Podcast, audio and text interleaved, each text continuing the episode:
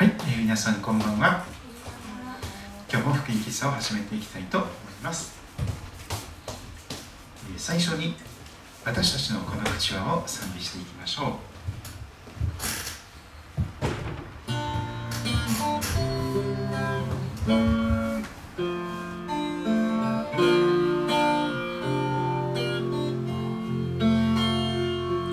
私たちのこの口は汚れているけど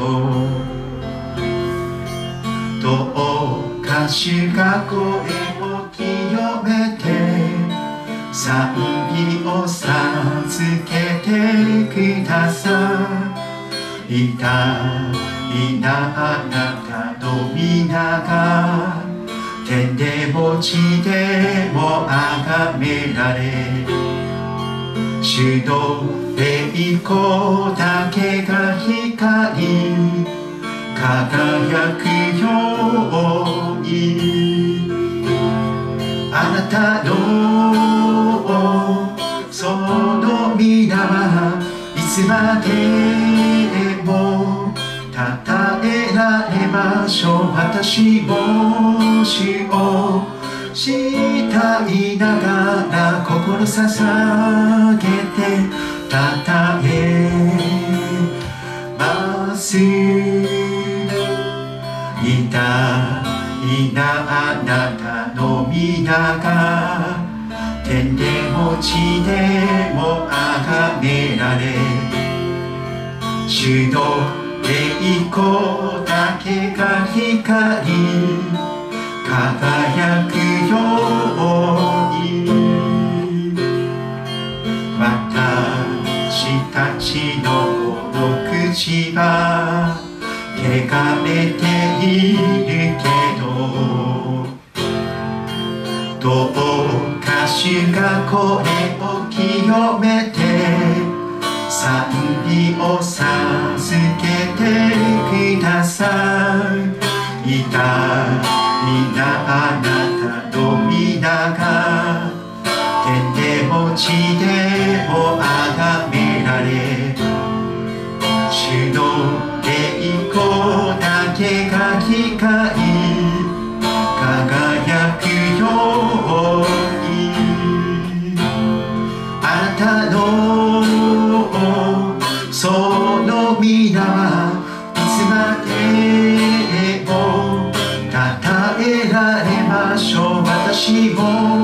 も主を慕い。ながら心捧げて称えます。いたいなあなたの皆が天でも地でも崇められ。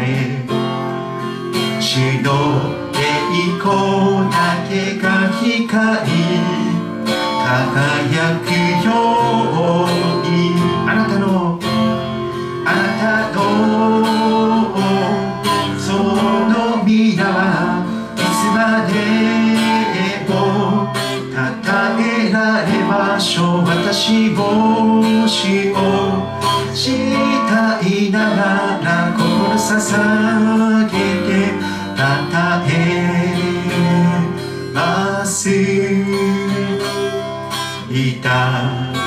なあなたの皆が天でも地でも崇められ主の栄光だけが光輝くように主の主の栄光だけが光輝くように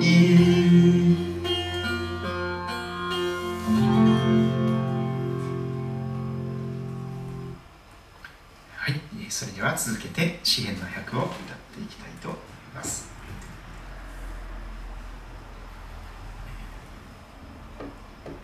聖書の神様は本当に慈しみ深い方ですしまたその真実嘘偽りのない真実はまた変わらない愛は世々に全ての世代に至ります、えー今週はですね静岡県の掛川というところで私たちの教会が所属する日本同盟キリスト教団の秋の研修会というのがありましてさながら宴会のような状況になっておりまして バイブルキャンプの中のあのグループごとのスキップあスキットの時間とか特別賛美の時間みたいなのが続いてですね、えーまあ、先生方がですねもう恥を捨てて己を捨ててスキットをしてくださったりとかあの替え歌を歌ってくださったりとかですねさだまさしさんのようなあの関白宣言の中でですねご牧師のあのしちゃいけないことこうだよねみたいな歌われたりとかはい。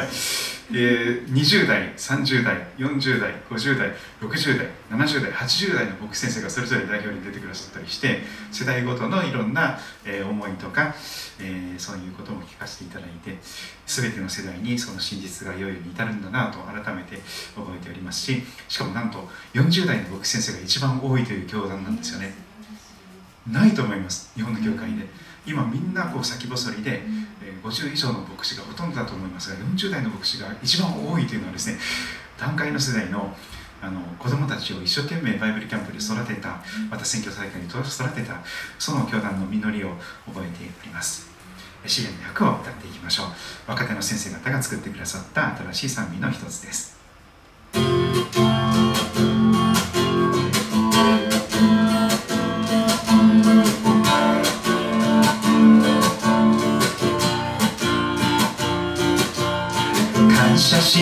つつ主の門に賛美しつつ大庭に心合わせ臨在入れ。主は慈しみ深い恵みはとこしえばれその真実はよよい至る。我らは主のもの主の民。その牧場の羊知れ主こそ神喜びの声がけよ来たれ主の前で喜びも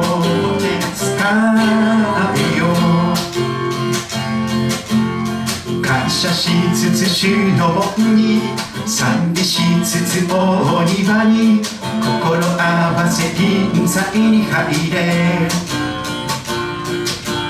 主は慈しみ深い恵みはとこしえばれその真実はよよい至る。我らは主のもの主の民。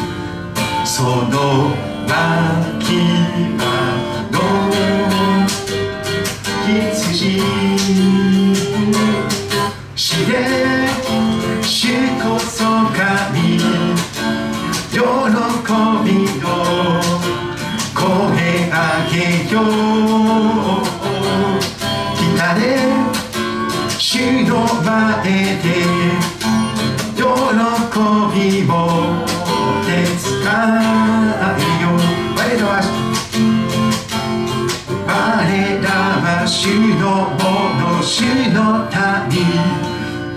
その牧場の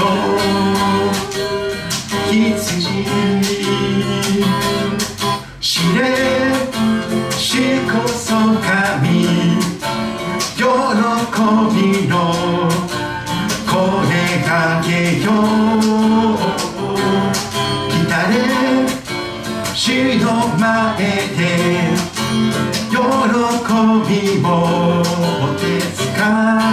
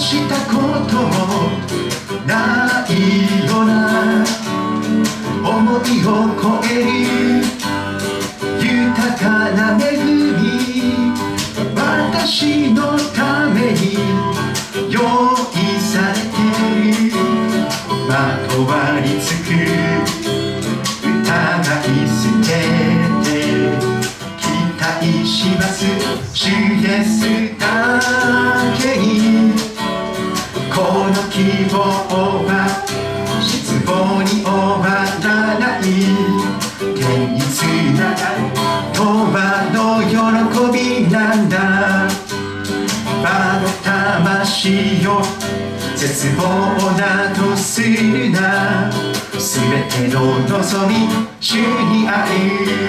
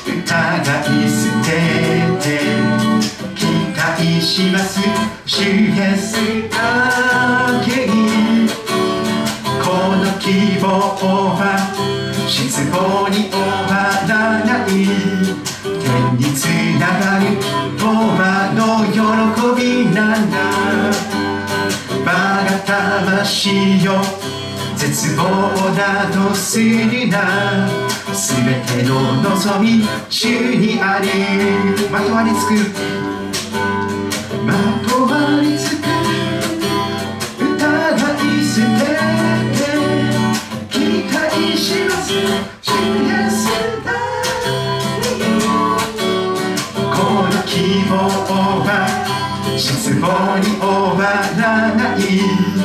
天につながる永遠の喜びなんだ。我が魂よ。絶望などするな。すべての望み主にあるこの希望はこの希望は失望に終わらない。天につながる永遠の喜びなんだ。我が魂よ絶望などするな。すべての望み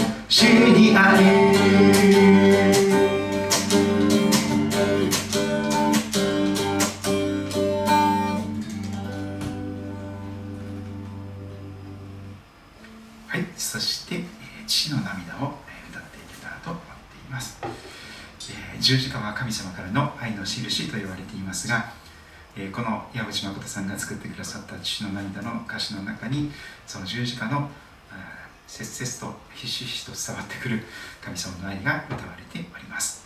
これを歌っていきましょう。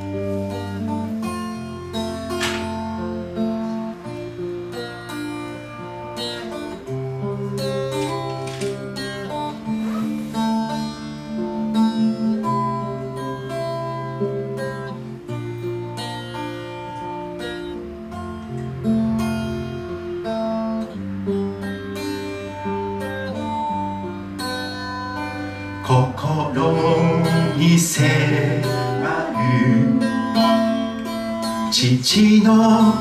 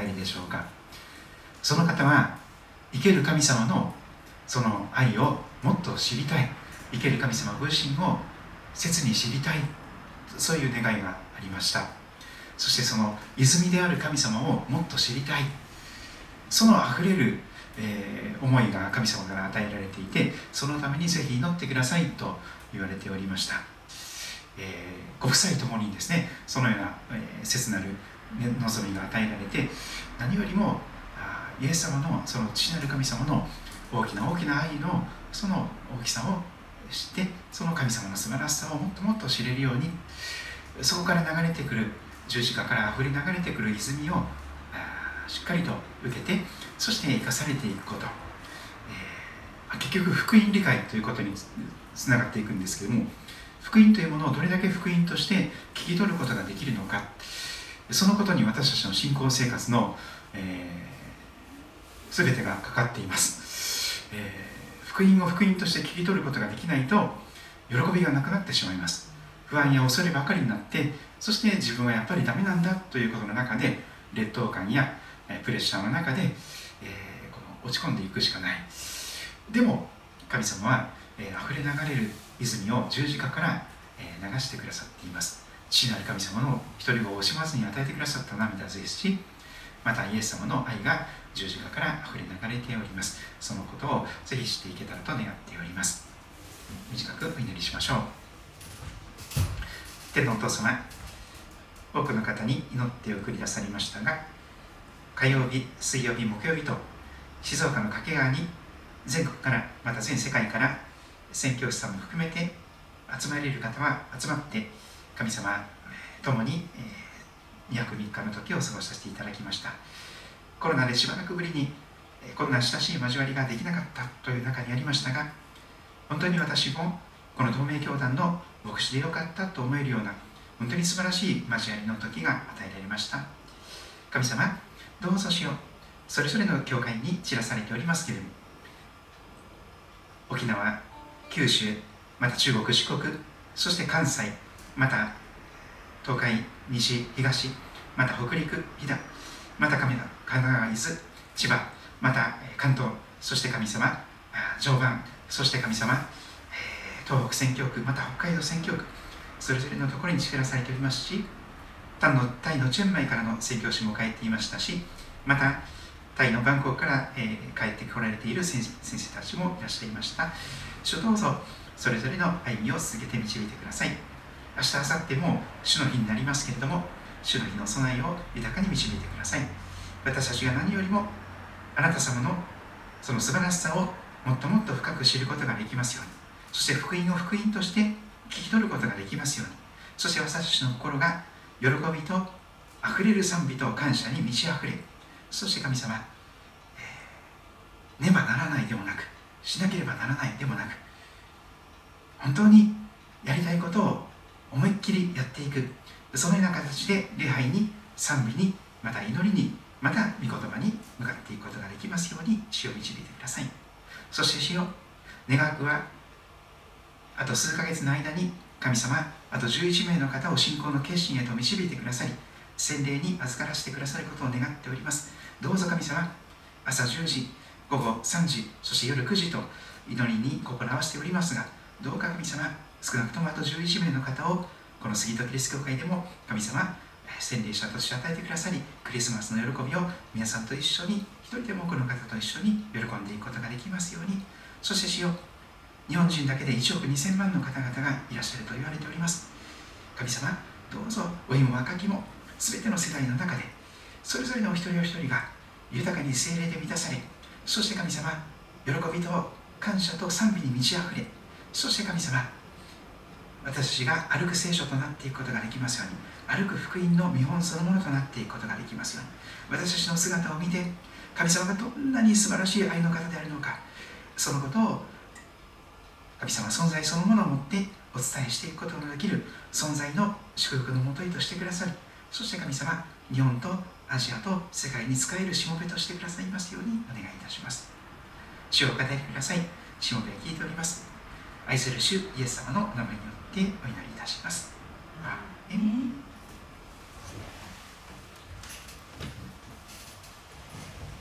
詩篇の一編の中にこんな御言葉があります。主の教えを喜びとし昼も夜もその教えを口ずさむ人。その人は流れのほとりに植えられた木。時が来ると実を結びその葉は枯れずそのなすことは全て栄えると言われております。支援一辺の2節3節です、えそれですからこれだけは覚えておきたい聖書の言葉100を順番に味わっています。人生は旅ですけれどもこの旅をジャーニーを聖書とともにイエス様と共に三位一体の神様と共にまた仲間と一緒に、え、信仰の友と一緒にまた神の家族と一緒に歩んでいくことができたらそれは最高だと思います。初めに神が天と地を創造されたこの言葉から聖書が始まっております。私は山に向かって目を上げる。私の助けはどこから来るのだろうか。穂高とか槍ヶ岳とかいろんな素敵なものがあります。聖書は語ります。あの上高地のウエストンの宣教師が教えてくださった通りです。私の助けは天と地を作られた天と地を創造された神様から来る。つまりその方こそ私たちのメーカーさんデザイナーさんクリエイターさん作り主さんなのであります。お母さんのお腹を曲がりしてあなたを私を作ってくださった方作り主さんがおられるよ。だからあなたは偶然に存在しているわけではなくて神様に望まれて神様に愛されるために生まれてきて生かされているということが聖書の語ることです。初めに言葉があった。言葉は神と共にあった。言葉は神であった。言葉というのはイエス様のことですね。イエス様はクリスマスの前から天地が作られる前から父なる神様と一緒におられた三位一体の神様の、えー、御子。神の一人子です。そして言葉は神であった。イエス様ももちろん神様でありました。神の言葉です。光あれとおっしゃったのはイエス様です。その神の言葉が出来事になっていきました。光あれと神様がおっしゃると光ができていく。天の大空に水と水が分かれよ。そして海と陸とが分かれよ。その神の言葉一つ一つが出来事となって神の御心を成し遂げて虚しく帰ることがなく神の言葉は出来事と訳することができる。そのような力強い言葉です。宇宙が神の言葉によって作られ保たれております。地球が規則正しく動いているのも太陽の周りをぐるぐる回っているのも全て神の言葉のおかげです。神の言葉がこの天地万物神羅万象を動かしておられます。そして驚くことが語られます。ヨハネ1章14節です。ヨハネさんが語るクリスマスはこの1章14節にまとめられています。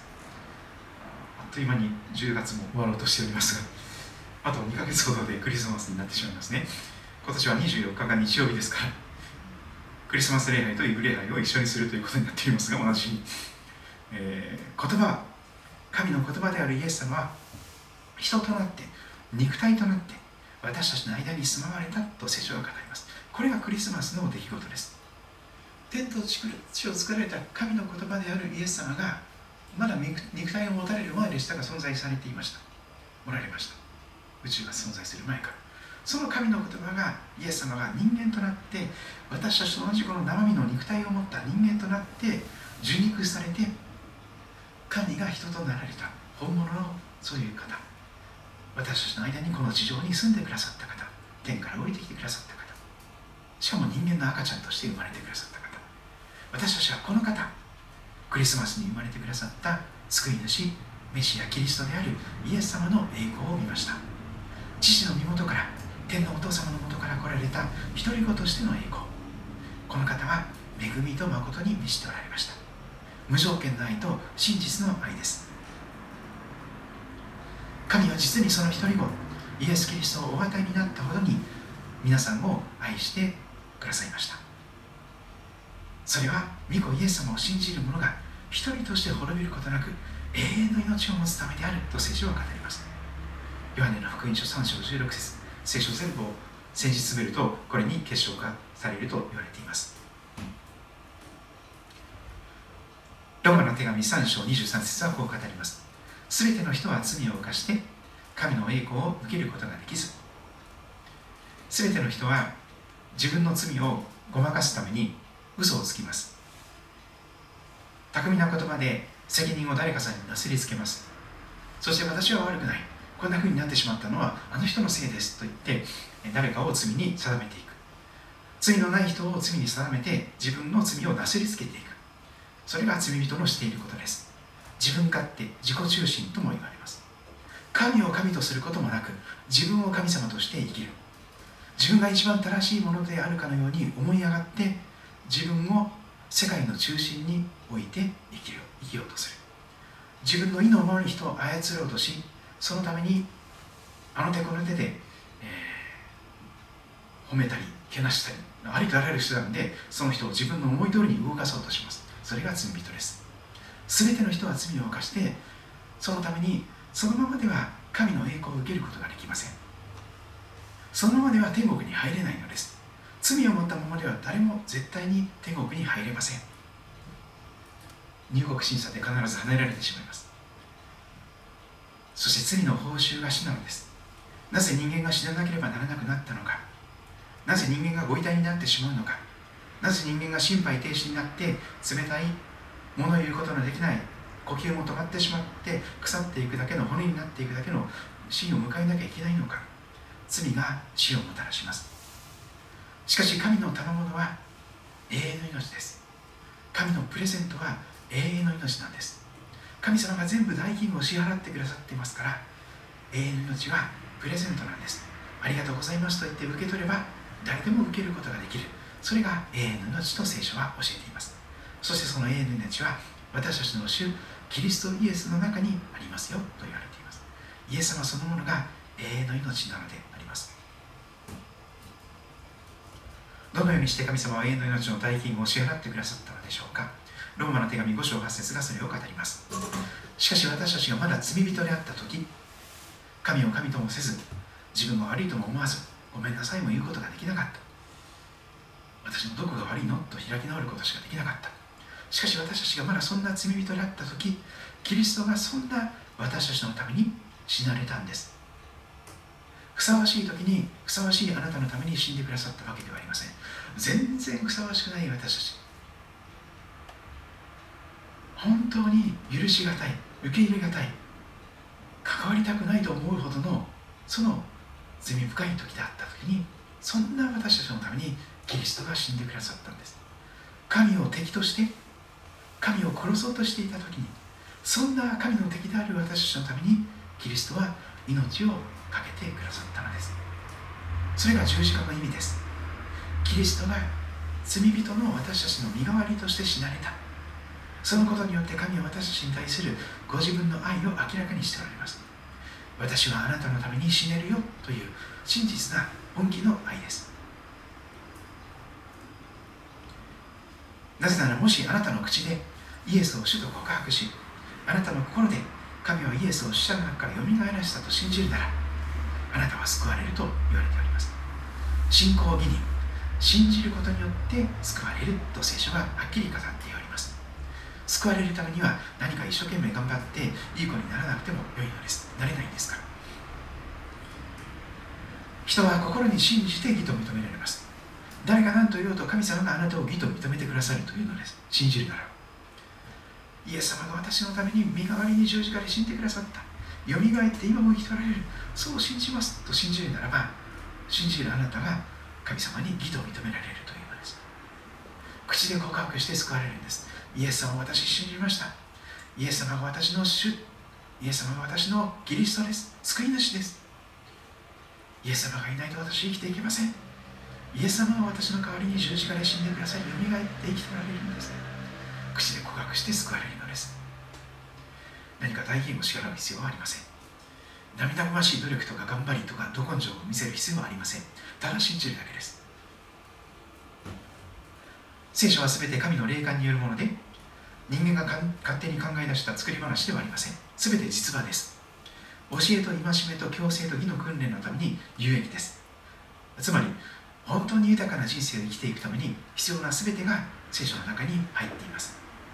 人生のありとあらゆる局面に人生の春夏秋冬のを迎えていくその時々に必要なその時必要な心に響く言葉を主は用意してください。この前来られた方にあのギデオンの聖書をプレゼントしました。あのホテルの引き出しの中とかですね。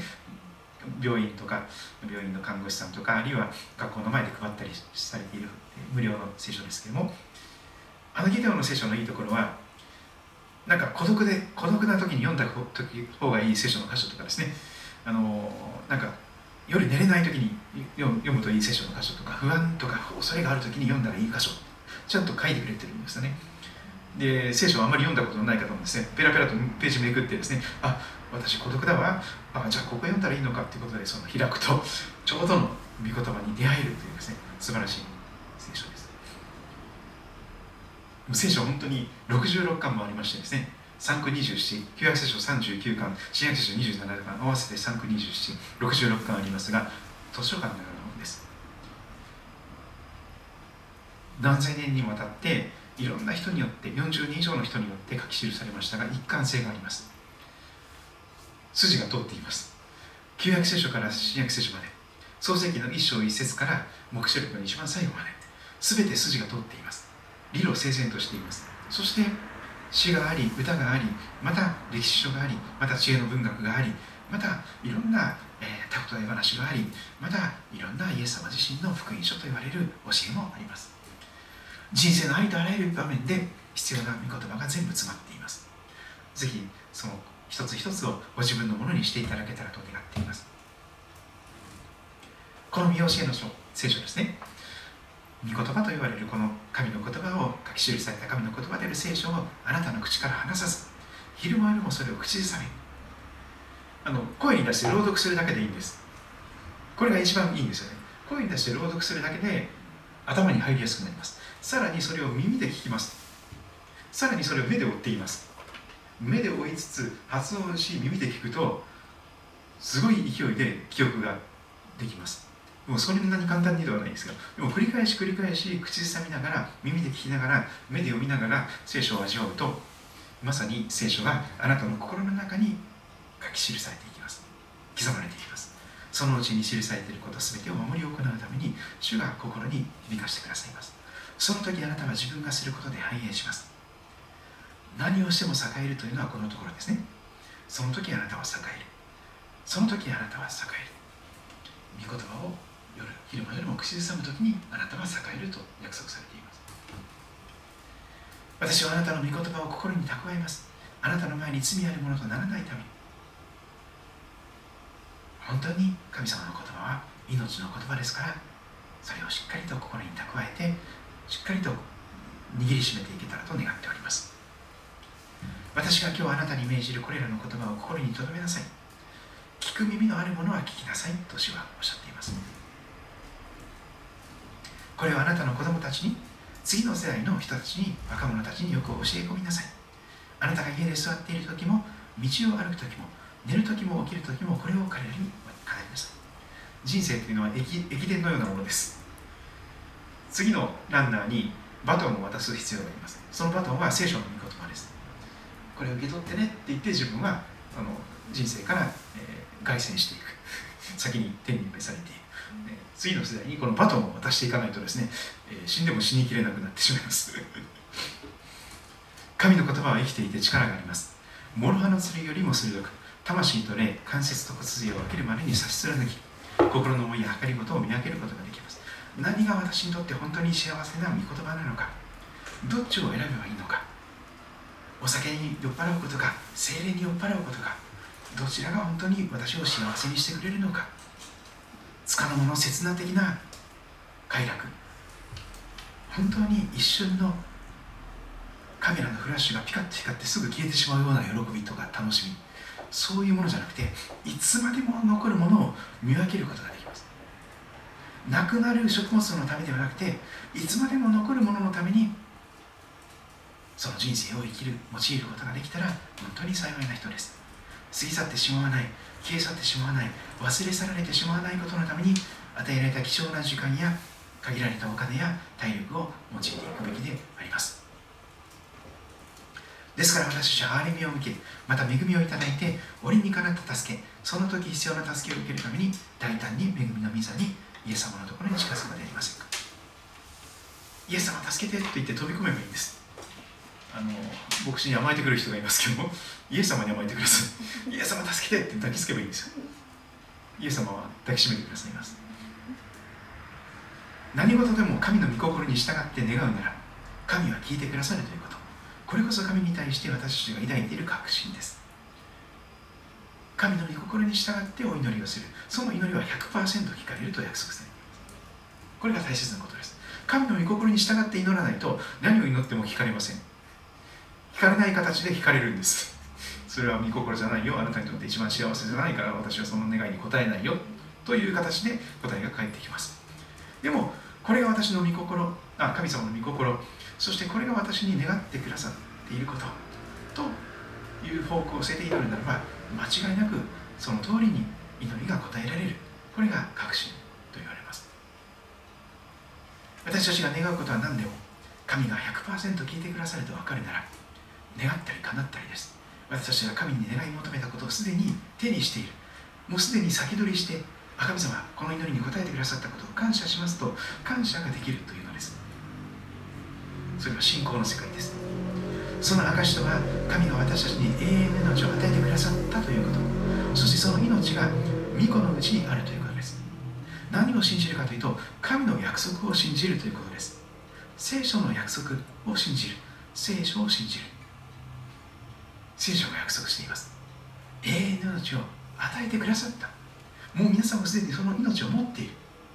永遠の命というのは天国へのパスポートという意味だけではないんです。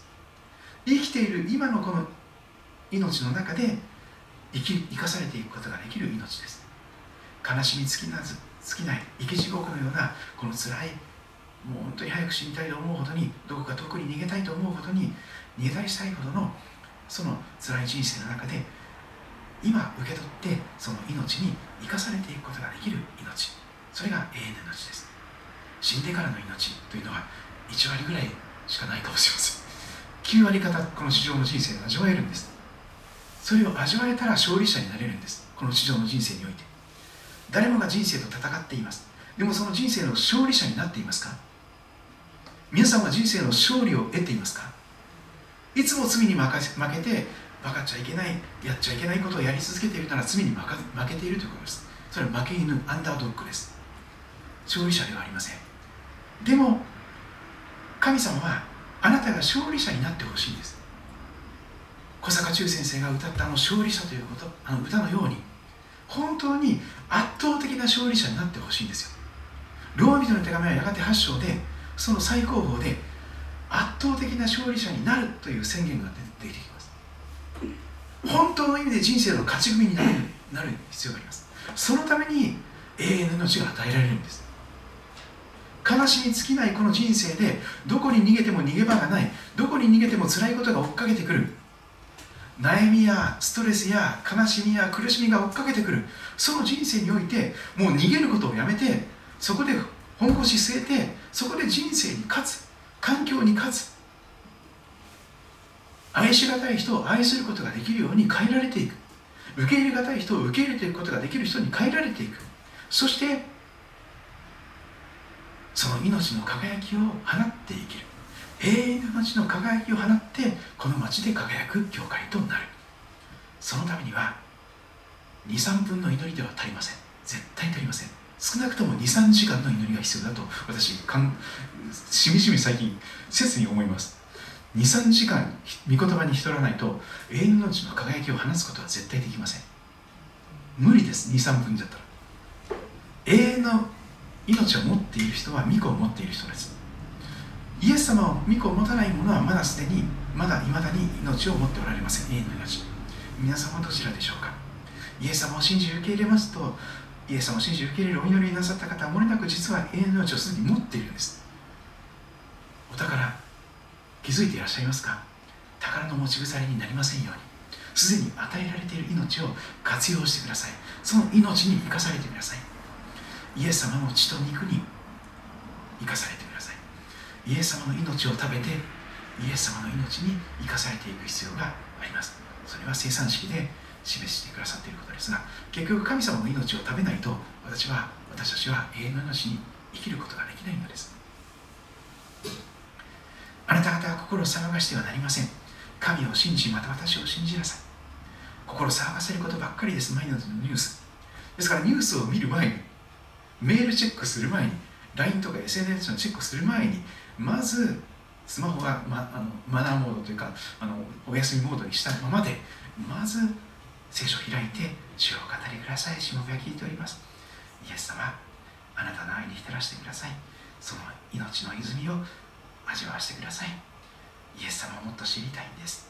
そしてじっくりと少なくとも2 3 0分じっくりと神様と本当に親しい関係を持っていただきたいんです。それがブドウの木であるイエス様につながるという時間です。23分しかつながってなくてどうやって実が結びますか？少なくとも2 3 0分結ば結びついてないと無理ですよ。もっと言うならば23時間結びついているとかなり実を結ぶようになります。でも御言葉を蓄えて売るならば四六時中御言葉と一緒に生活できるようになりますから24時間御言葉と一緒にということが実現します。それは暗記の恵みですね祝福です御言葉と一緒にイエス様と一緒に四六時中生きるならばいつもとどまり続けるという中で心騒がせることはほとんどなくなります。何があってもイエス様がいてくださるから大丈夫という大安心の中で何にも動じ動じることなく喜びを持って感謝を持って賛美を持って一日を終わることができるでしょう。私の父の家には住むところがたくさんあります。天国には天のふるさとにはあなたの居場所がたくさんあるよ。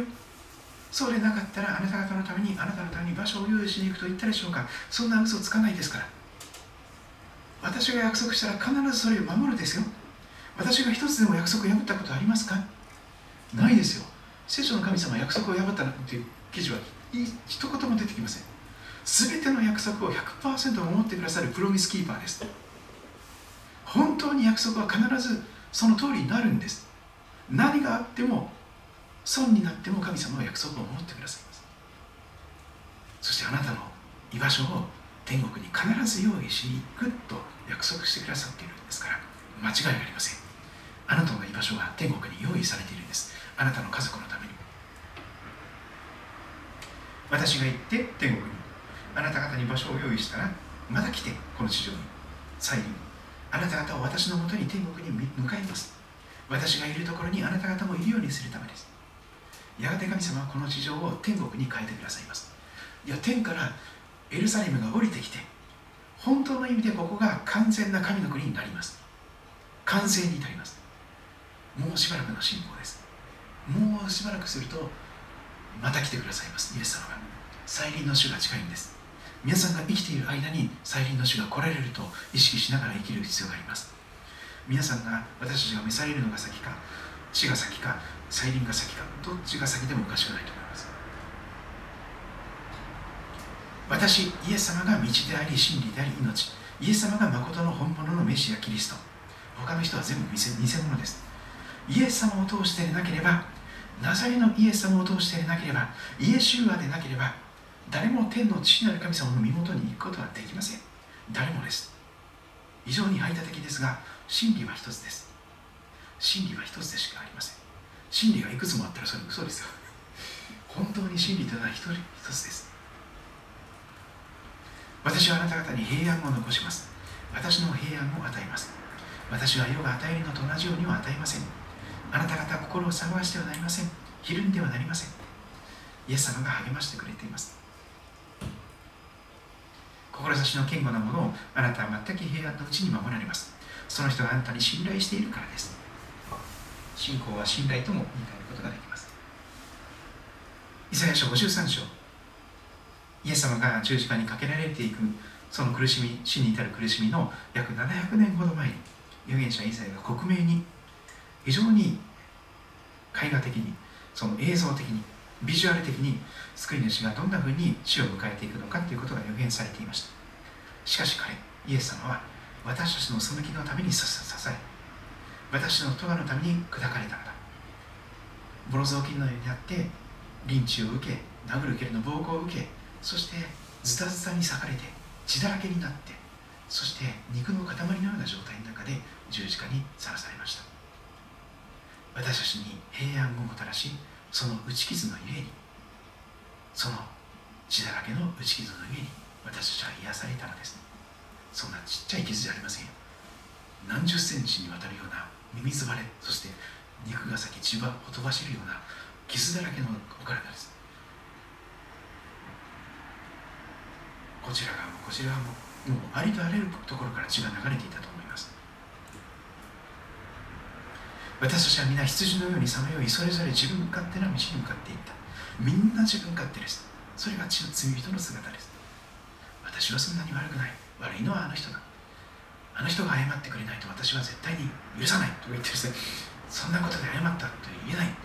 もっと謝罪しろ。もっと土下座しろと言うかもしれません。それほど私たちは高飛車なんです。でもしかし主はそんな私たち全てのものの咎をそんなあなたのす全ての罪や恥や過ちや失敗を全部イエス様に負わせたんです。あなたの失敗あなたの罪あなたの責任を全部イエス様に負わせてあなたを罰する代わりに十字架の上のイエス様を完全に罰したんです。神の怒りが全てイエス様の上に落ちたんです。あなたの上に落ちてくる罰が全部イエス様の上に落ちました。あなたの罰がイエス様に当たったんです。本当はあなたが受けなければいけない神の怒りでした。神の裁きでした。しかしその全ての罪とかをイエス・キリストに負わせたんです。昔の伝道者の先生方はこの黒い手帳のようなものを使ってですね これをやってます。それを聖書にするなと言われますけどあえて聖書にさせていただきます。この聖書が皆さんの罪の記録帳だとしてください。神様そういう記録書を持っています。生まれてから死ぬまであなたが何を口走ったのか何を口にしなかったのか何をしたのかしなかったのかどんな心ことを思い描いたのかそのどこで移り住んでるまたそのところで何をしたのかその全てが記録されている記録帳があると言われます。それは罪の記録帳と言えるでしょう。生まれてから死ぬまでどれだけ人は罪を犯すんでしょうか。良くもなく悪くもない人で1日100回は最低でも罪を犯すと言われます。80年生きたら2万9200日をそれに書かなきゃいけません。毎日毎日罪を犯し続ける罪の常習犯です。長く生きれば生きるほど罪の借金は増えていきます。その罪を持ったままではその罪人であるあなたを神様は絶対に天国に入れることができません。罰すべきものは必ず罰して報いるものという方が聖書の神様。聖なる方ですから罪人をそのままでは絶対に受け入れることができないのです。旧約聖書の中に記されている数限りない動物の生贄。毎日のように流される動物の血。それは血が流されることなしに罪の許しがないということをはっきり語っていました。罪を持った者の人は絶対神様を受け入れることができないんです。罪から来る報酬は死でしかありません。罰すべきものを必ず罰して報いるものと聖書ははっきり計画しています。罪を持ったままでは絶対に入れません。ですから神様はその罪の借金を全部イエス様の上に背負わせてあなたを罰する代わりに十字架の上のイエス様を罰するって罰して罰することを通して徹底的に罰して完全に神に見捨てて我が神我が神どうして私をお見捨てになったと言われたのです。叫悲痛な叫びをイエス様が挙げられました。その時は父よと呼べなかった。もはや父よと呼べなかった。我が神我が神どうして私をお見捨てになったのですか？エロイエロイレマサバクタニそれは本来私たちが叫ばなければいけなかった地獄に突き落とされる前の叫びでした。私たちは皆羊のようにさまよいそれぞれ自分勝手な道に向かっていきました。あの人が悪いこの人のせいだ。神様のせいだ。俺はなんでこんな不幸の人生なのか。神様のせいだ。しかし主は私たち全ての罪とかを恥を過ちを失敗を全部十字架の上のイエス・キリストに負わせてあなたを罰する代わりに十字架でイエス様を罰してくださったんです。それがイザヤ書53章6節が語っていることですキリストに全ての罪が負わせられてそしてあなたを罰する代わりにイエス様を送ってくださったんです。完全な罪のなだめの供え物となってくださったんです。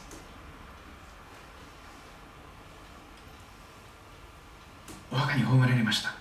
読みに下られました。使徒信条が告白している通りです。しかしその続きがあります。イエス様は全ての人が入るお墓に入りました。埋葬されました。そして読みに地獄に下ってくださいました。死者が向かうところです。しかし私たちの主イエス・キリストの父である神様が褒めたたえられますよ。賛美されますように。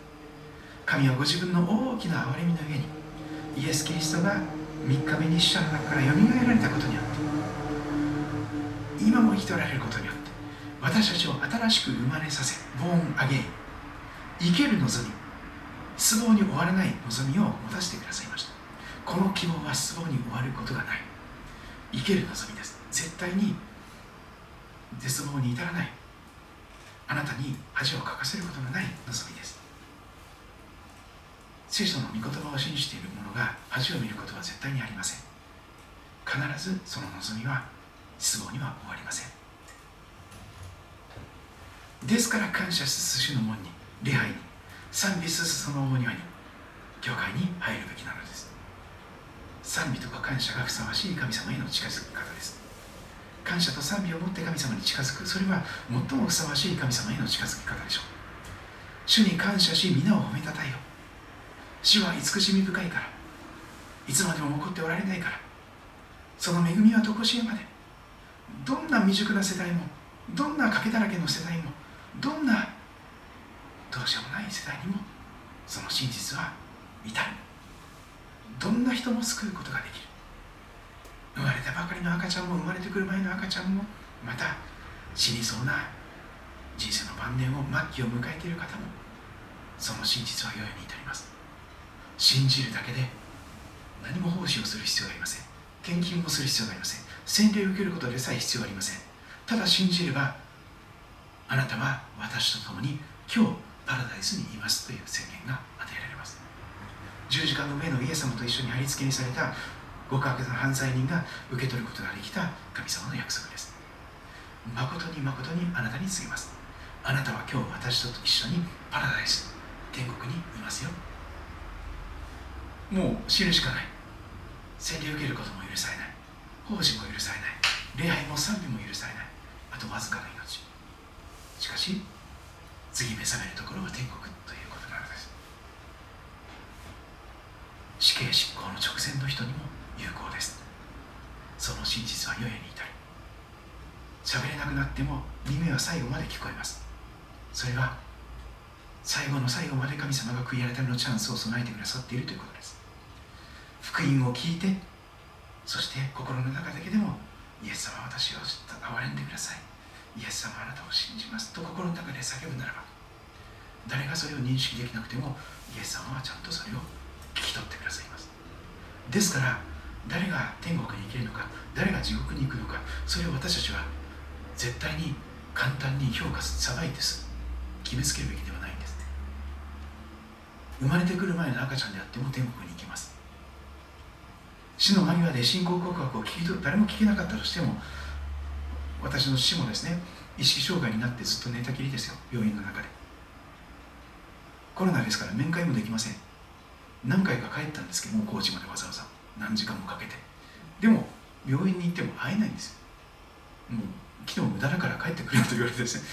まあその毎毎回毎年帰るのはやめてますけども。でもそれでもコロナが収まってですね実際に会ってお見舞いしたいなと思うんですけども。でも意識がある時にですねお前の神に祈ってくれと言ってくれた父親ですから私の信じているイエス様をすでに信じ受け入れてくださっていると信じておりますがでも明確な信仰告白はまだ聞いてないので洗礼をまだ受けてないのでできることならば許されることならば信仰告白を聞いて洗礼を授けてそして天国に凱旋してほしいと願っておりますがでもそれは別に叶っても叶わなくても良いことであります。もし私の父が心の中でイエス様信じます。私は憐れんでください。と一言祈れば次目覚めるところは天国になっておりますヨハネ黙示録4章11節。天国の賛美です。主よ私たちの神よ。あなたこそ栄光と誉れと力を受けるにふさわしい方。あなたが万物を創造されました。御心のゆえにそれらは存在しまた創造されたのです。まず神の国と神の義を求めなさい。まずイエス様を求めてください。そうすればこれらのものは全てそれに加えて与えられます。本当に必要なものは全て与えられてまいります。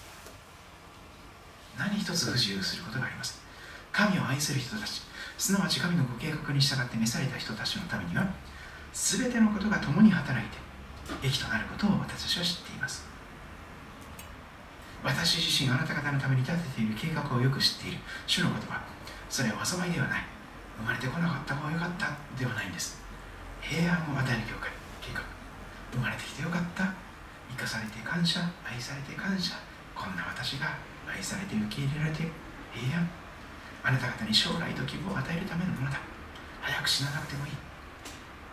あなたの存在そのものが祝福になっていくのです。あなたの存在そのものが皆さんに希望や将来を与える存在になれるのです。周りの人に平安を与える存在になれる。それが聖書の語っている救いです。御霊の実です。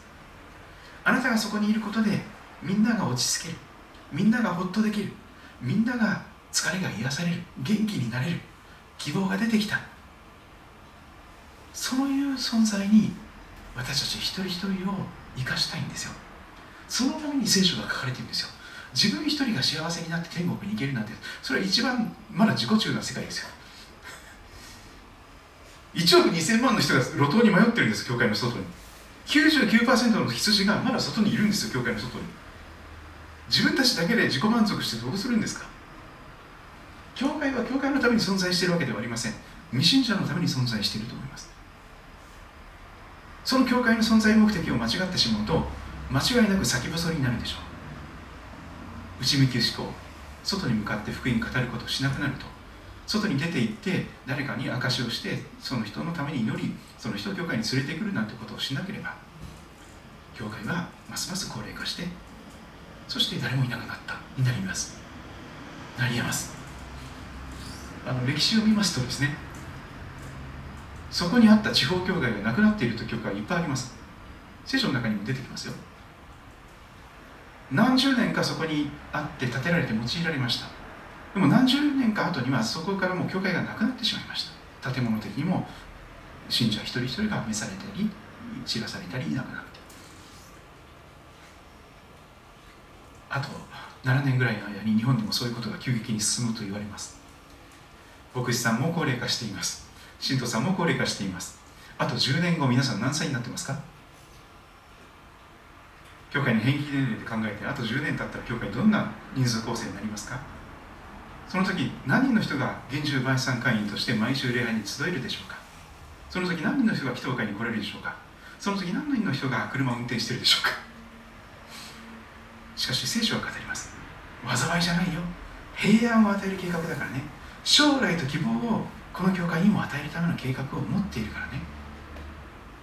決して失望しないで諦めないで粘り強く忍耐強く信仰を働かせて祈り続けなさい求め続けなさい叩き続けなさいそうすればと聖書は語っています。果たして人の子が再び来る時に地上に信仰が見られるでしょうか？と主は真剣な疑問符を問いかけておられます。信仰を働かせるならば祈りが継続します。でも信仰を働かせないならば祈りは止まってしまいます。もし私たちが神が光の中におられるように光の中を歩んでいるなら互いに交わりを持ちます。関わりを持ち続けます。そして御子イエスの血がその交わりの中で全ての罪から私たちを清めてくださるのです。研修会の中で孤独と孤立は違うと言われました。あの浅岡勝理事長が語ってくださったことですが孤独なことは多々あります。でも孤独であっても孤立しちゃいかんよと言われました。孤独と孤立は違うんですよ。孤独は一人ぼっちですけども祈りの中で多くの兄弟姉妹の祈りを覚えたり多くの人人たちと関わりを持ち続けてコンタクトを取り続けてアップデートな祈りの課題を聞き合ったり祈り合ったりしているわけです。孤立してないんです。誰かとつながり続けている状態です。それが一番大事なことです。孤立してしまうと信仰者は誰も一人でお一人様で生きていけなくなります。確実に確実に信仰がなくなって絶望静かな諦めそして祈りもなくなる。閉塞感にとらわれてうつむくことしかできない。本当にそうなってますよ。今ほとんどの日本の教会の信者さんが。でも交わりを保つべきなんです。オンラインじゃ交わりできないんですよ。絶対無理ですオンラインでは。やっぱり集まって時間と交通費をかけてその場所に同じ時間に集まるからこそその時の最高のキリストが共におられる交わりができるんですよ。一人じゃないんだということを目の前にいる兄弟姉妹と一緒に家族と一緒に本当に肌で感じることができるんです。そして2人でも3人でも私の名においているところにそこにイエス様が臨在してくださる。その種の力強い臨在は一緒に集まることなしに味わえないです。オンラインだとやはり気迫になります。主あなたはどこにいらっしゃいますか？主をオンラインのように感じてしまうんです天国でオンラインでつながってるだけ。ここに主はおられないように感じてしまうんです主をなんか遠くに感じて神様あなたどこですか？私ゴリ夢中ですみたいな。イエス様あなたどこにいらっしゃるんですか？もうイエス様のこと分からなくなっちゃいました。っていう方が多いんですよ。もうゴリ夢中の方が多いんです本当に。でも交わりの中でその信仰は回復することができます。交わりの中で元気になります。交わりの中でもう一度天を見上げて信仰を回復してそして熱くもなく冷たくもない生ぬるい信仰から脱却して熱い信仰。初めの愛に立ち返ってイエス様をまず第一にする信仰。いつでもどこでもどんな時でもあなたにとって一番大切な方は誰ですか？あなたにとって一番大切なものは何ですか？と言われた時に躊躇することなくイエス様ですって言えることができる人は本物のクリスチャンとして神様にいつお迎えが来ても大丈夫なクリスチャンとして生かされていると言えるでしょう。いつでもイエス様を主としております。それは交わりの中でなければ誰もそういう高みに歩み続けることができなくなります。信仰の低みに引きずり下ろされますから。なんかこう雲の下に入ってくるとですね太陽が見えなくなるし土砂降りになってですね黒雲が覆われてくるとなんか気分も落ち込んできてですね。余計にイエス様どこにいらっしゃるのか私は本当に救われているのかどうか分からなくなっちゃいます。でも一緒に祈り合って互いに交わりを持つと一緒に信仰の高みに引き上げられていくんです。恵みの高みに引き上げられます。そしたらあ太陽はいつも雲の向こう側でいつも輝いているんだ。いつもイエス様の愛は変わらないんだ。イエス・キリストは昨日も今日もいつまでも同じです。どんなに先が見えなくてもそこにイエス様がおられるんです。どんなに行き詰まりの路地裏の先細りの状態でもそこにイエス様がおられて一緒に苦しんでくださり一緒に涙を流してくださり一緒にそこから立ち上がって勝利へと主は導きたいのであります。そのためにまとわりつく罪は清められる必要があります。罪がまとわりついてすぐ喜びが悲しみがなく引きずられてしまうんです。引きずられます。そうすると本当に喜びなくなっちゃいます。すぐ不安とされになってやっぱり私ダメなんだ。やっぱり私が未熟だから私のせいだわってなっちゃうんですよね。真面目な人ほど真面目な人ほど私やっぱりダメなんだ。私のせいだと。自分で全部背負い込んじゃうんですよ。でもそういう財政感からも清められます。もう一人の先生は、えー、素晴らしいことを教えてくださいました。全ての人にというベクトルがあります。でもそれは方向性としてはまあそれでいいんですけども。でも全ての人に精一杯の愛。それは無理ですね。やっぱりいろいろ苦手な人もいるし好きな人もいるしいろんな人にこうやっぱり対応が違いますよねそれぞれね。でもその時できる精一杯でいいよっていうことですよね。それぞれに対して。ベクトルとしては全ての人なんですけどもやっぱり苦手な人がいていいんですよ。苦手な人のためには誰かに関わっていただいて間に入っていただいてそしてそ自分だけでその人にね祝福しようということは必要ないと思います。全ての罪から私死を清めてくださいます。幸いなことです。そのためにもう一つ必要なことがあります。自分の罪を素直に認めて言い表す告白するということです。嘘をつき続けることをやめて白を切ることをやめてはい私がそんなバカなことをしました。子供みたいなアホなことをしましたと言って自分の罪を認める必要があります。その時に神は真実で正しい方ですからその罪を許してくださいます。それだけでなくて全ての不義からまだ気づいていない罪からも告白することもできない。その罪からも全部清められます。素晴らしいことです。ですから心を尽くして主により頼んでください。自分に頼らないでください。自分の悟りに頼らないでください。私賢いわなんて思わないでください。あなたの行くとこ行く道全てにおいて主を知れここは主が私が主が置いてくださった場所なんだ。主が導いてくださったところなんだ。ということを知ることです。家庭においても学校においても教会においても地域においても。自分で選んだ場所でなくて主に選ばれて今ここにいるんだ。ということを知る必要があります。主を知れということはそういうことです。主の不思議な見えざる見ての中で図らずも今ここに置かれている。そこに主がおられる。ここに導いてくださったのは主なんだ。そういうふうに主を知るということです。認めるということです。その時初めて主があなたの進む道をまっすぐにしてくださいます。あなた方が経験した試練は皆人の知らないものではありません。神は真実な方です。本当にお優しい方です。あなた方を耐えられない試練に合わせることは絶対になさいません。むしろ耐えられるように試練とともに脱出の道出口も必ず備えてくださっております。すぐそばに出口があります。それはイエス様です。あなたの重荷を主に委ねよう。主があなたを支えてください。主は決して正しいものが許されるようにはなさらない。あなた方の思い煩いを一切神に委ねなさい。神があなた方のことを心配してくださるからです。私の名で呼ばれている私の民が自らへりくだり祈りを捧げ私の顔を下に求めてその悪の道から向きを変えて立ち返るなら私は親しく天から聞いて彼らの罪を許し彼らの血を癒す。ですから兄弟たち姉妹たち私は神の憐れみによってあなた方に進めます。あなた方の体を神様に喜ばれる聖なる生きた捧げ物として捧げなさい自分自身をお供え物として捧げてください。献金をするときに自分自身を捧げてください。それこそあなた方にふさわしい礼拝です。この世と調子を合わせてはいけません。むしろ心を新たにすることで自分を変えていただきなさい。変えていただきなさい。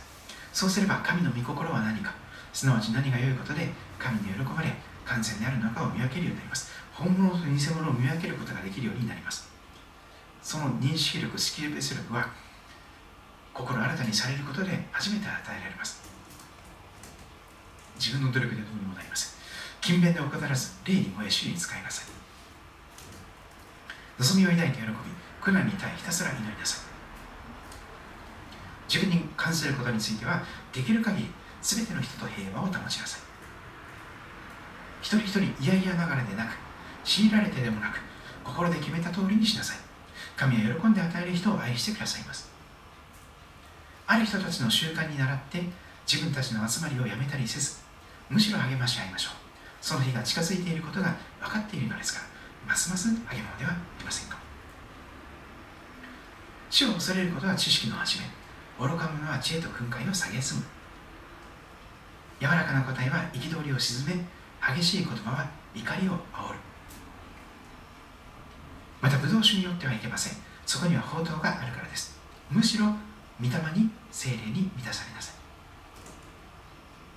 詩と賛美と霊の歌を持って互いに語り合い主に向かって心から賛美し歌いなさ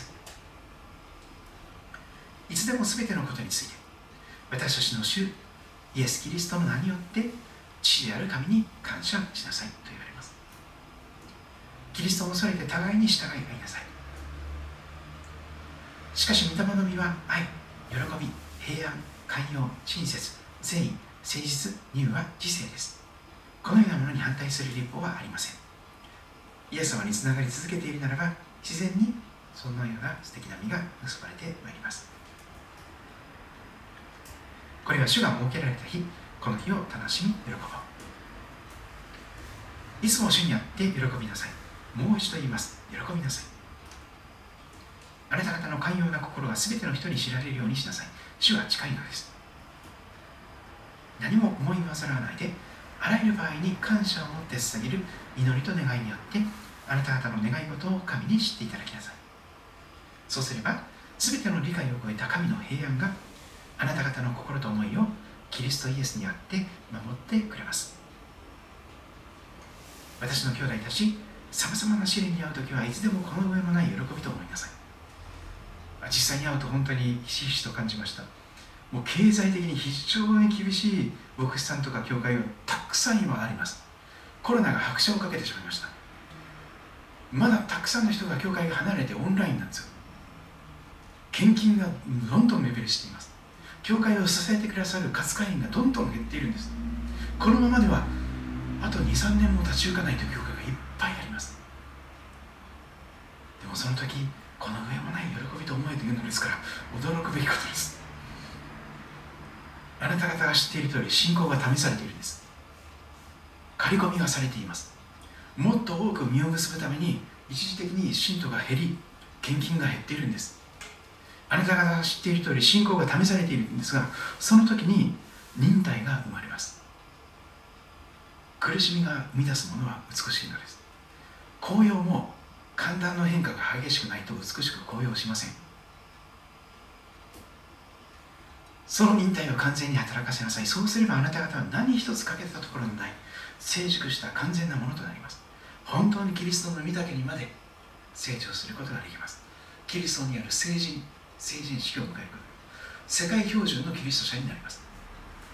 世の中の蛙ではなくて世界中全ての人たちに通用する世界標準のキリスト者になる必要があります。今地球村と言われていますから日本の中だけで通用するクリスチャンはちょっとやっぱりレベルが低いということになるかもしれません。あなた方のうちに知恵に欠けている人がいるならその人は誰にでも惜しみなく咎めることなく与えてくださる神に求めなさい。そうすれば与えられます。いつも喜んでいなさい。絶えず祈りなさい。全てのことにおいて感謝しなさい。これがキリストイエスにあって神があなた方に望んでおられることです。試練の中でこそこの御言葉が新しく響いてきます。この恵みのゆえにあなた方は信仰によって救われたのです。もうすでに救われています。救われた過去完了形です。それはあなた方から出たことではない。神の賜物。100%神様のおかげ。あなたの内から出たことでなくて上から与えられたもの。行いによるのではありません。1円たりとも1銭たりともあなたの功績はありません。100%神様のおかげです。100%イエス様の行いによります。誰も誇ることができない。そのためです。天国に行ったら誰も誇れないんです。誰もあなた方が自慢する人はいません。誰も誇れません。穴があったら入りたいと思うほどに自分を恥じることしかない。イエス様しか誇れない。それが天国です。実に私たちは神様の作品です。自分で自分を作ったわけではないんです。神様の作品なんですから素晴らしいんです。良い行いをするためにキリストイエスにあって作られた。良い行いをするためにこそ新しく作られたんです。神は私たちが良い行い歩むようにその良い行いをあらかじめ備えてくださいました。至れり尽くせりです。私はキリストと共に十字架につけられました。前私が生きているのではなくキリストが私のうちに生きておられるのです。今私が肉において生きている命は私を愛し私のためにご自分を与えてくださった神の御子イエス様に対する信仰によるのです。キリストの平和があなた方の心を支配するようにしなさい。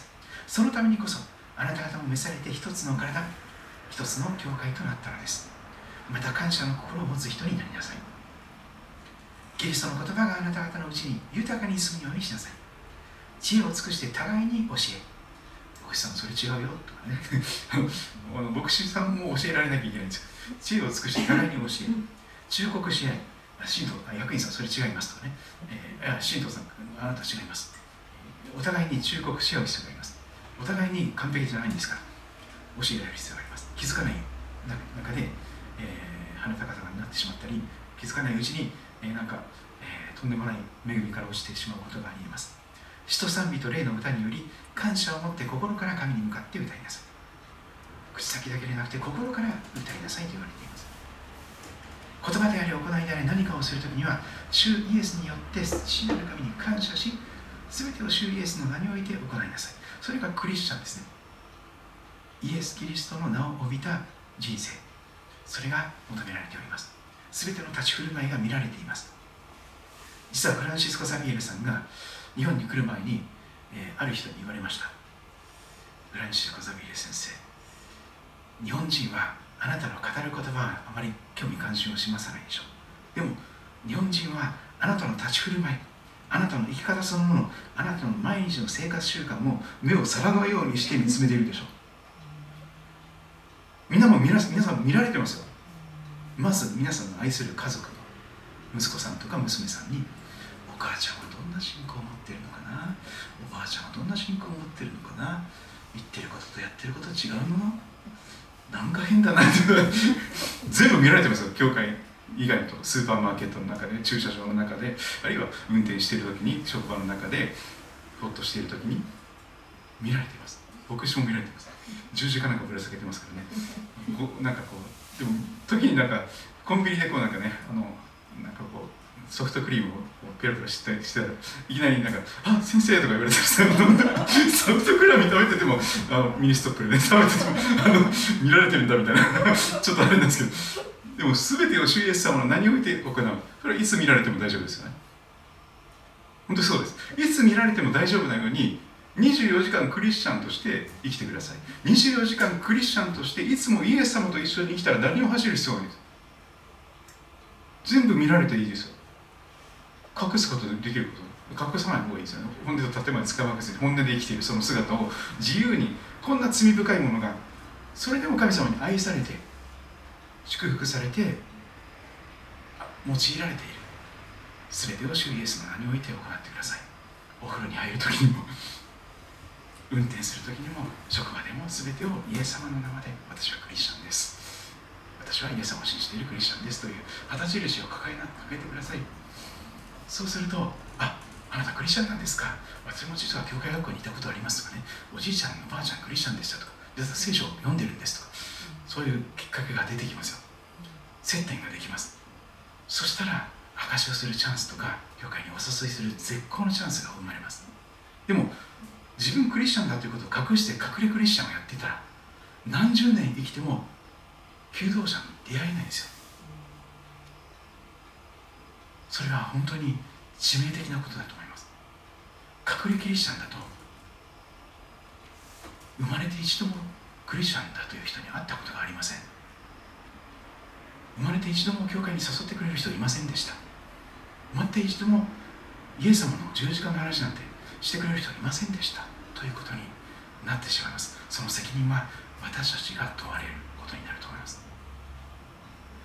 多く与えられたものは多く責任が問われます。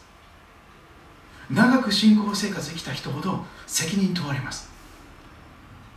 神様本当に平等な方ですから本当に福音を恥じてはいけません。それは堂々とどこでもイエス様の名を帯びて私はクリスチャンです。イエス・キリストを主とキリストとメシアと信じる教会員です。クリスチャンです。恥じることなくそれを旗印をあげるということです。なぜか福音は信じる全ての人に何人であっても救いをもたらす神の力なんですから。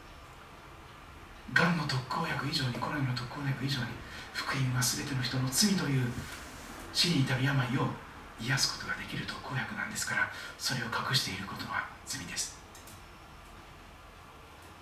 福音には神の義が掲示されていて信仰に始まり信仰に進ませます。義人は信仰によって生きるのです。行いによって生きるのではありません。信仰です。心に恐れを覚える日私はあなたに信頼します。恐れることばっかりです。でも神様だからこそあなたに信頼しますとイエス様にしがみつくことができたらと願います。平安のうちに私は身を横たえすぐ眠りにつきます。主よただあなただけが安らかに私を住まわせてくださいます。信仰がなければ神に喜ばれることはできません。神に近づく者は神がおられることそば近くにうちにおられること神がご自分の求めるものには喜んで報いてくださる方であることを信じなければならないのです。イエスは近づいてきて彼らに私たちにこう言われます。私には天においても地においても全ての権威が与えられています。ですからあなた方は行って教会の外に出て行ってあらゆる国の人々を弟子としなさい。父子精霊の名において彼らにバプテスマ洗礼を授け私があなた方に命じておいた全てのことを守るように教えなさい。主の祈り10回使徒信条その3点セットは少なくとも教えるべきでしょう。見よ私は世の終わりまでいつもあなた方と共にいますからあなた一人のワンオペじゃないですから私と一緒にそれを成し遂げてください。と主は願って神の国の働き人の一人としてあなた私と共にどうしていただけますか？とイエス様は働き人を求めておられます。奉仕者を求めておられます。収穫は多いですが働き手が少ないんです。ぜひ皆さんも収穫のための働き人となってくださいませんでしょうか？しかし精霊があなた方の上に臨む時あなた方は力を受けます。そしてエルサレムユダヤとサマリアの全土さらに地の果てにまで私の証人となります。これをここに考えてみましょう。精霊があなたの上に臨む時あなた方は力を受けます。そして杉と宮代関東一円首都圏一円さらには日本全国アジア世界の果てにまで全世界に至るまで私のキリストの証人となります。それぞれのところでペンテコステを生きる必要があります。しかも毎日ペンテコステになることができたら最高でしょう。あ23分が来ました。すいません。また長くなってます。支援23分。え、今日一番最後の言葉を味わいますので最初からまた振り返ってみましょう。主は私の羊飼い。私は乏しいことがありません。これが一番の主題です。神様主天と地を作られたその方が私の羊飼いであるからだから私は何一つ乏しいことがありません。何にも足りないことはありません。満ち足りておりまするという状況が言われています。主が私の羊飼いなのでだから私はありとあらゆることにおいて足りないこと賭けがないんです。全部満ち足りています。全部必要は十二分に与えられて何一つ乏しいことがないんです。と。羊飼いは自分で羊飼いをしながらイエス様の羊飼いのでに飼われている羊として告白しています。主は私を緑の牧場にふさせ憩いの右輪に伴われます。食べるもの飲むものライフラインを確保してください。その優しい姿があります。主は私の魂を生き返らせてください。死んだ魚の目をしていて静かな諦めをしていた。捨て鉢になって自暴自棄になって快楽に身を委ねたりショッピングに身を委ねたりパチンコに身を委ねたり好き勝手やってた。しかしそんな死んでいた私の魂を神様は生き返らせることができます。リバイブすることができます。死んでいた人を蘇生させることができるんです。心肺停止になって長らくご遺体になっていらっしゃる方骨だけになっていらっしゃる方骨だけにの方をですね生き返らせてくださる。そして皆のゆえに私を皆さんを義の道に導かれます。メインストリートです。天国のメインストリート。行き止まりの路地裏じゃなくて日の当たる大通りメインストリートを堂々と主と共に導かれてパレードしていくことができる最高ですね。たとえ死の影の谷を歩むとしても私は災いを恐れません。イスラエルとハマスの間も戦争が激化しております。病院が爆破されたとか言って誰がやったのか分かりませんけれどもでもいろんな情報操作がなされていることでしょう。多くの人たちがイスラエルを悪者にしたいということもあると思います。しかしたとえ死の影の谷を歩むとしてもウクライナとロシアにおいても戦争が続いています。また日本の各地で殺人事件が後を絶ちません。交通事故も後を絶ちません。山で遭難して亡くなってしまう人も後を絶ちません。熊に襲われて亡くなる人も後を絶ちません。たとえ死の影の谷を歩むとしてもそうです。身近な生活圏に死の影の谷があります。静かに忍び寄ってます。寝てる間に強盗に襲われて死ぬ人もいます。皆さんの生活の身近なところに死の影の谷が忍び寄っています。本当です。一寸先は闇なんです。私たちはいつも死の影の谷を歩んでいるんです。それが人生です。ある日突然自分のお葬式が来てもおかしくない。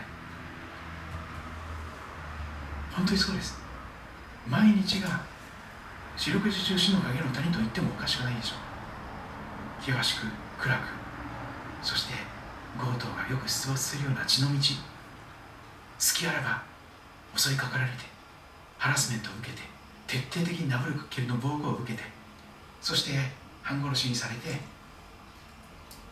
何か大切なものを奪われていく大切な愛する人を殺されていく無残たとえ死の影のために歩むとしても私は災いを恐れません。なぜそんなことが言えるのか。あなたが私の羊飼いであるあなた様が主よイエス様あなたが共におられますから。だから私は何も恐れる必要がないんです。主こそ我が岩を我が救い主は我が助け苦しむ時にそこにある強き助けあなたが共におられますから。私は大安心です。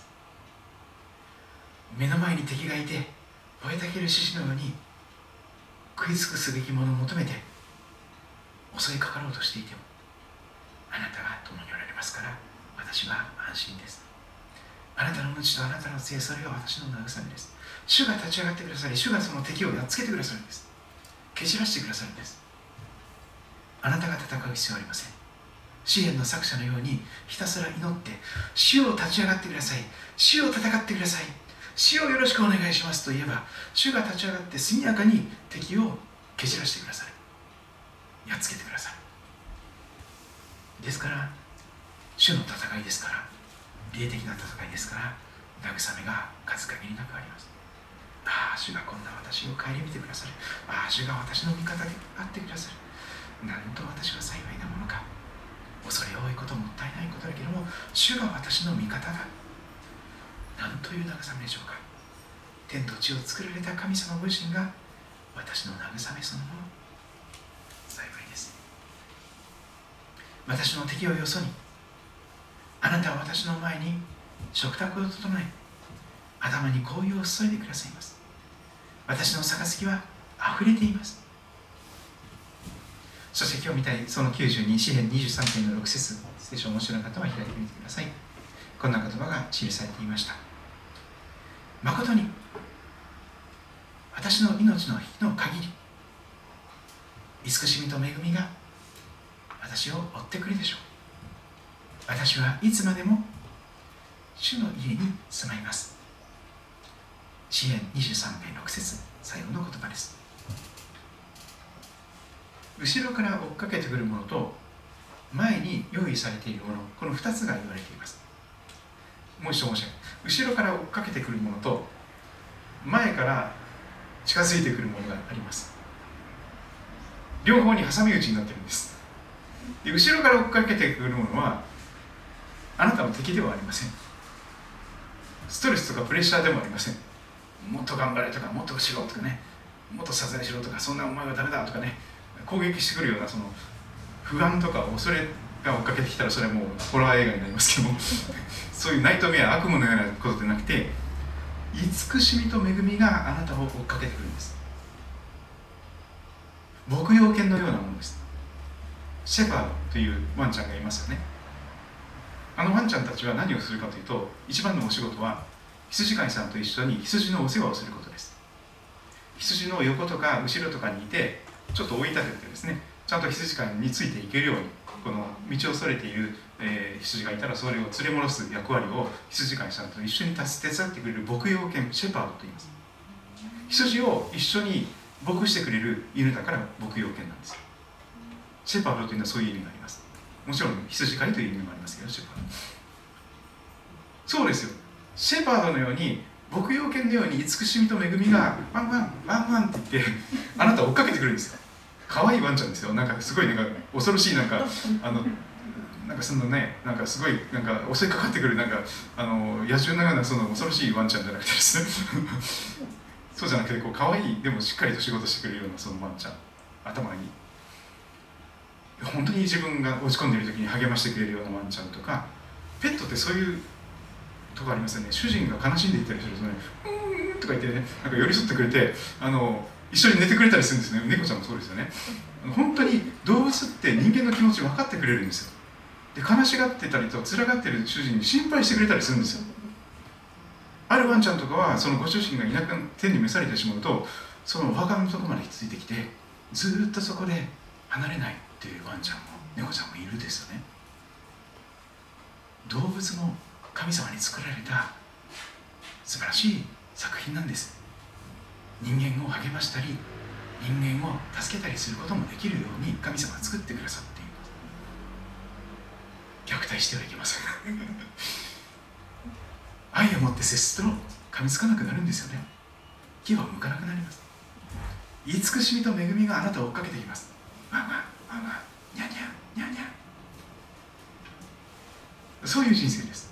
なんかプレッシャーとか恐れとか不安が追っかけてくる人生ってもう最悪ですけど。そうじゃなくて慈しみ神様の慈しみという牧羊犬神様の恵みというものが命の日の限り毎日毎日あなたを追っかけてきて後ろからついてくる。迫ってくる。それが言われていることです。でもう一つは前から今度近づいてくるものがあります。後ろから追っかけてくる慈しみと恵み。さらに前からは主の家がどんどんどんどん近づいています。サンドイッチにされているんです。私たちは慈しみと恵みが後ろから前からは主の家がどんどん近づいてきてサンドイッチ状態なんです。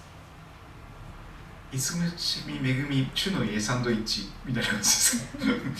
慈しみ恵み主の家サンドみたいな感じですけど。サンドイッチになってます。後ろからは慈しみと恵みが追っかけてくる。前からは主の家がどんどん近づいている。このサンドイッチ状態の中で残された人生を主と共に生きることができる天の都の上りの旅をしていくことができる。そしてその天の都の神様の家は天国の家はどんどんどんどん日ごとに近づいているんです。千里の道も一歩からです。一歩一歩前に前に前に足を出しているだけで自動的に主の家がどんどん近づいているんですよ。私53歳になってますけども どんどん主の家に近づきました、まあ、あと何年前生かされるか分かりませんがとにかく主の家が近づいていることは確かです。あの宝刀息子のまたお兄ちゃんのその優しいお父さんとしての父なる神様無条件に走り寄って抱きしめてくださる。私たちを今か今かと待ちわびてずっと許して受け入れて待っていてくださるその父なる神様の家に確実に近づいているその将来が言われています。何を恐れる必要があるでしょうか？何を不安がある必要があるでしょうか？至れり尽くせりの恵みが約束されています。その全ては主が私のあなたの羊飼いであるということにつきます。そうであるならば全ての約束が全ての祝福がすでにあなたのものとなっているのです。人生の春夏秋冬あらゆる局面においてその最後の一息まで最後の最後まで主が至れり尽くせりのケアをしてくださいます。すでにだいぶ遅くなっていますがすいません。God bless you 最後に歌っていけたらと思っております。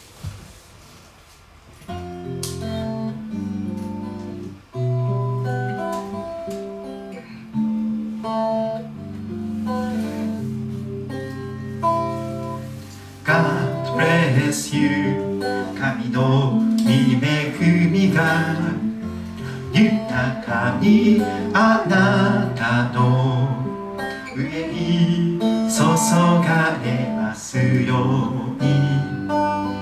あなたの心と体と。すべての人民が守られ支えられ。喜びあふれるように私は祈ります。God bless you.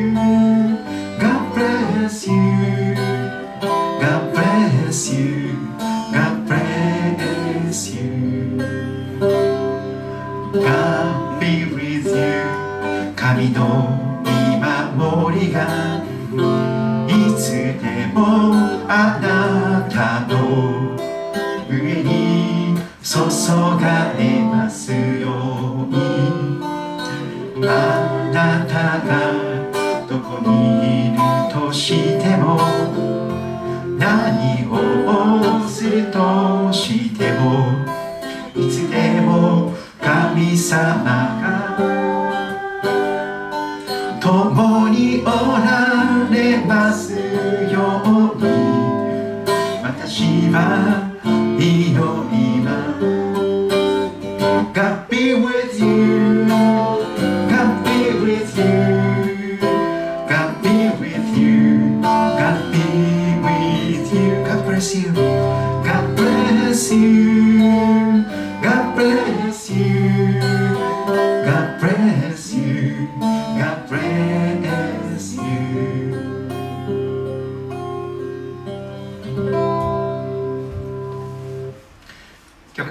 ジチェックしてみてくださいラブスイートラジオもよろしくお願いしますあの私が中野教会で語ったメッセージとかもですねラブスイートラジオならば聞けます音声だけですけども、えー地図をご紹介いたします一番近い駅は東武動物公園の駅です東口から出て徒歩歩歩いて約10分の距離です古利根川の流れのそばを歩いてそして竣工記念日のところから入ってくると一番近道になります杉戸高校 JA 町の役場がある、旧日光街道になっております、えーぜひ遊びに来てください。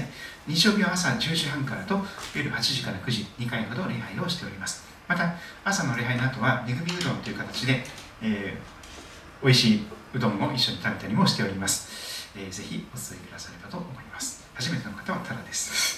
ということで、え、今日も見てくださり、聞いてくださり、来てくださってありがとうございました。皆様の上にイエス様の祝福が豊かにありますようにとお祈りいたします。またお会いしましょう。God bless you.